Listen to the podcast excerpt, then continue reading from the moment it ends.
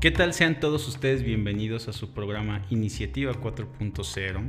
El día de hoy vamos a hablar acerca de los equipos multidisciplinarios, que es una continuación lo que se habló la semana pasada. Y antes de continuar, me gustaría contarles una historia que me pareció muy interesante, que va enfocada a esto que vamos a ver el día de hoy. En una empresa, un gerente llevó globos y puso a todos sus empleados a que cada uno de ellos inflaran su globo. Una vez que el globo estaba inflado, cada uno de ellos se les pidió que escribiera su nombre. El chiste es que toda la oficina se llenó de globos y el gerente los invitó a que se salieran. Para esto alguien se encargó internamente de hacer un desmadre y que nadie pudiera encontrar su globo y pudieran de alguna manera que se les dificultara esta situación. Después de 15 minutos de que la otra persona estaba desorganizando los globos y toda la gente estaba esperando afuera, el gerente les indicó, tienen 5 minutos para encontrar su globo. El que lo encuentre ya le, daré un premio, ya pudiera ser una comida o lo que sea, ¿no? El punto fue que toda la gente, ah, estamos hablando de aproximadamente unos 50 personas, se meten a buscar el globo y todos estaban tan enfocados en buscar el suyo que nunca lo encontraron. Les costó muchísimo trabajo porque mientras uno ya creía que lo había visto, el otro lo pateaba y se le iba el globo más hacia adelante. El chiste es que hasta tronaron globos, ¿no? Después, el gerente a darse cuenta de todo el relajo que se estaba haciendo, decidió hacer una pequeña y ligera pausa y les pidió por favor que volvieran a salirse. Todos se salen, se queda todo exactamente igual, habla con ellos y les dice, ¿qué les parece si ahora cuando encuentren uno, mejor buscan a la persona y se lo dan?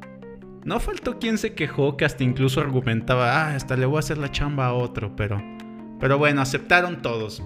Dijeron, es un juego.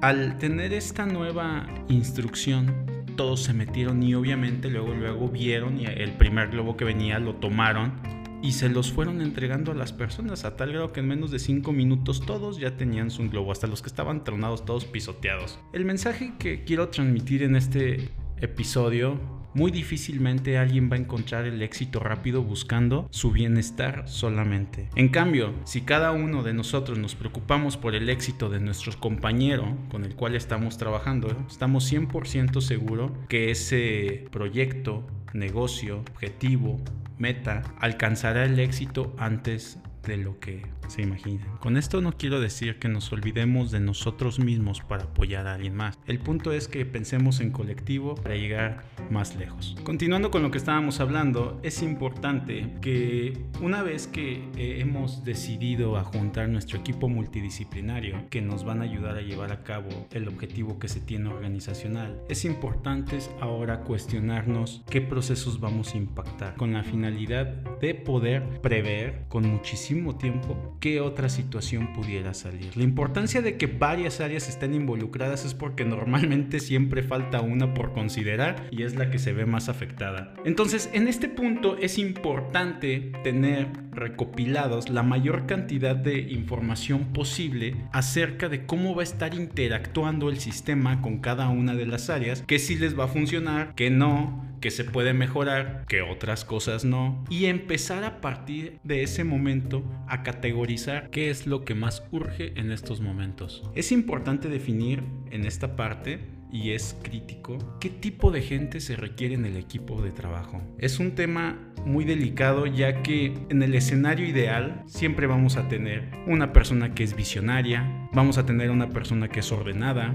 a otro que se va a encargar de motivar, vamos a tener una persona intelectual que va a conocer procedimientos, procesos, que va a saber un poco más que los demás, el gracioso, la persona que le gusta generar relaciones con otros departamentos, al que todo mundo cae bien, ¿no? el estratega, pero también vamos a tener personas que posiblemente ni siquiera estén convencidas con los que estamos haciendo. Posiblemente tengamos a personas que en vez de sumar muchas veces van a ser stoppers y en este punto es necesario que tengamos identificado este tipo de personas para poder saber qué hacer con tiempo. De lo contrario, puede que al final del día no se pueda avanzar en el proyecto. Entonces es importante que desde un inicio se consideren absolutamente la mayor cantidad de gente posible del proyecto que pudiera ayudar a ver todos esos detalles que no estamos viendo nosotros. El mensaje que les quiero dejar en esta ocasión es la importancia de tener un equipo de trabajo es para poder ver esas zonas críticas que no veríamos si lo estuviéramos haciendo nosotros solos con nuestros equipos independientes. Nos vemos el siguiente capítulo. Muchas gracias.